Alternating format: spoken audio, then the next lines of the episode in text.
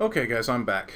Um, okay, so this is the second video in a series on uh, setting permissions in PowerShell. And you remember in the last one I showed you how to set the permissions uh, with the revoke, right? I showed you how to revoke execute permissions from SPs, and I showed you how to read all of the. Uh, um, I show you. I showed you how to read the output so you can read the overloads and tell which object permission set to use, right? Uh, well, here I'm going to show you how to trap those errors, and because the the errors that we were getting back were just horrendous, right? If you don't remember that, or if you didn't watch the first video, then these two are linked together in a series. So go back and watch that first video, and then come back in here and do this one because there, there's no need for me to double up on it, right? However, I will say that the, in the last video I did everything at the command line, and here I'm going to do everything in a script because now we're getting past the point. and while, while you could do this uh, while, while you could do everything at the command line it helps to have some formatting and some color coding and all of that stuff right? So we're getting past the point where we want everything stretched across a single line in a command line. It gets really hard to read. So I took everything we did there and I put it in here. So you see here the first thing I do is I uh, um, I change directory to the stored procedures context, right? Right there. Uh, I set cache equal to the object permission set. I uh, I set uh, cache A.execute to true. I set cache account to uh, yo mama, haha, and then I do my directory and I and I pipe that to my for each and I call the revoke with cache and cache account, right? I also print the name to the screen to the screen and I call the alter method. Now, actually, I'm sorry, I forgot that in the first video. Um, you need to call the alter method on this. Um, if you don't call the alter method, then the uh, uh, then the permission change won't be persisted to the server. It'll only be persisted in that current PowerShell uh, in that current PowerShell session, right? So here, let me bring this back up. Where are we? Let's see if I can find that. So at the command line, what I should have done after I called the revoke was a semicolon and then call the alter because that's what's going to make it actually alter the object on the server. Otherwise, it's otherwise it's not going to take. So uh, anyway, I meant to do I meant to I meant to do that before I just forgot. Okay, so now we're we're on the right page now, right? We're we're everywhere we need to be. And just to show you, let's go ahead and say uh, C colon. What did I call that file? I call it revoke sp perms.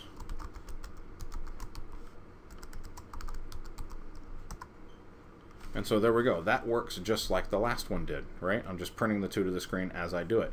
But let's say we have an error. So I'm going to trap these errors. Let's go ahead and comment this out.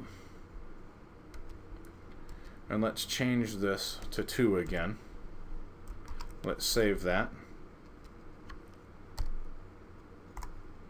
There we go. And I get my same very unfriendly error messages that just tell me that the call failed and that was it, right?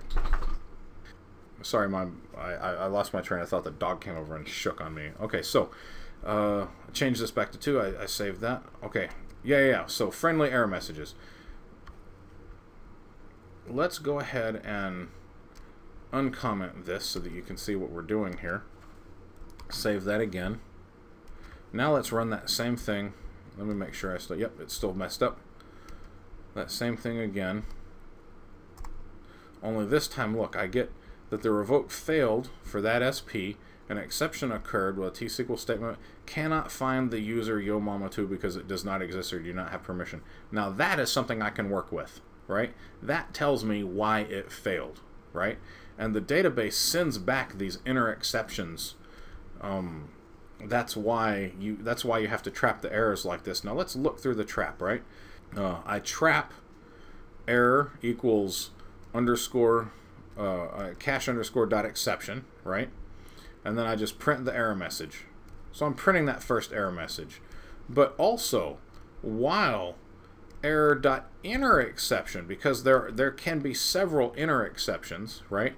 So while there are inner exceptions is what that means, error equals error dot inner exception, and then I'm just going to write the output of error. So what I'm saying here is write the initial error message, which is this guy right here, right? Then if there are inner exceptions, or as long as there are inner exceptions, because you know theoretically there could be you know one to two hundred, you know zero to two hundred, right? Uh, I, you won't ever find that many. I'm just saying, in in theory, you could have as many inner exceptions as you need. So we need to put as they need. So we put that in a loop, and say now we're setting error equal uh, uh, to dot inner exception, right? So while there are inner exceptions, write all of their messages to the screen. And it's that simple. So let's look at uh, just this one message. If I take this loop out and comment the loop out, da, da, da, oh, sorry, hold it. I shouldn't have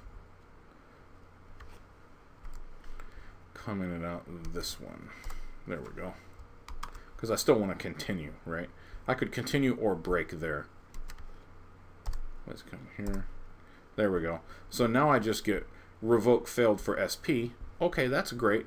But you notice where the you see where those inner exceptions come from now, right?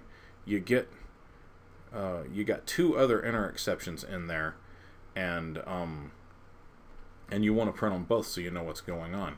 Now let's look at the other one. Let's change this back. Let's save it. Let's clear the screen. Ah. There we go. And let's... Okay, so it works again. I'm just proving that it works again. Now let's set this to false. I'll just use zero this time. So now we're not we're not setting any permissions right? And it told me that revoke failed for SP. Well, I wonder if I can get any deeper information on that by turning this guy on. Where am I? Uncomment. So I got that same first exception, right, that I got before, just the revoke failed. Everything is saved. Okay, let's try it. So it says here, no permissions have been specified. So you see, what I said in that first video was true, right? When you're uh, when you're setting up cache A and you're setting these guys, you're just setting the permissions that you want the revoke method to work with, right? That's all you're doing. Now let's say, let's change this to insert, because can you set insert permissions on an SP? I think not and I'll show you what that looks like. And it says here no permissions have been specified. Well, that's true. Oh, sorry. I need to set that to 1, don't I? There we go. There we go. And it says uh, uh, granted or revoked privilege insert is not compatible with the object. Well, there you go. So I can't set uh, I can't set insert permissions on an SP. So now you can see exactly what you're doing when you go, oh, hell, I'm, I'm trying to set insert. I need to be setting execute. There we go. That's better. Now everything works just fine, right? So the moral of the story here is A, this object permission set doesn't work the same as the uh, scripting options did in the advanced scripting video. Uh, uh, in there, if you remember, you, you turn options on and off, and then you just pass them in there, and it sets the options that you turn on, right? Um, and it well, it sets the options to what you have the flags and the permission set.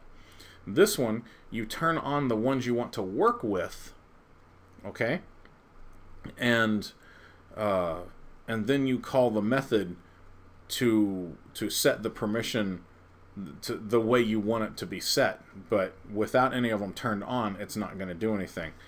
And so this is how this trap method is how you catch the exceptions coming from the database and all of the inner exceptions. So you've seen how important it can be, and it can save you a lot of time because maybe you didn't call the method properly, maybe you uh, you know maybe you got the account wrong, maybe you know, and that could be something as simple as you're in the wrong database, right? You're on the wrong server. It could be a number of reasons why the account is wrong, but at least now you know where to go look that up, right? Uh, you could be, you know, calling the wrong. Per- you could be trying to set the wrong permission. You could have no permission set on. So uh, there you go. That is uh, how to trap those errors coming from the database. And good luck.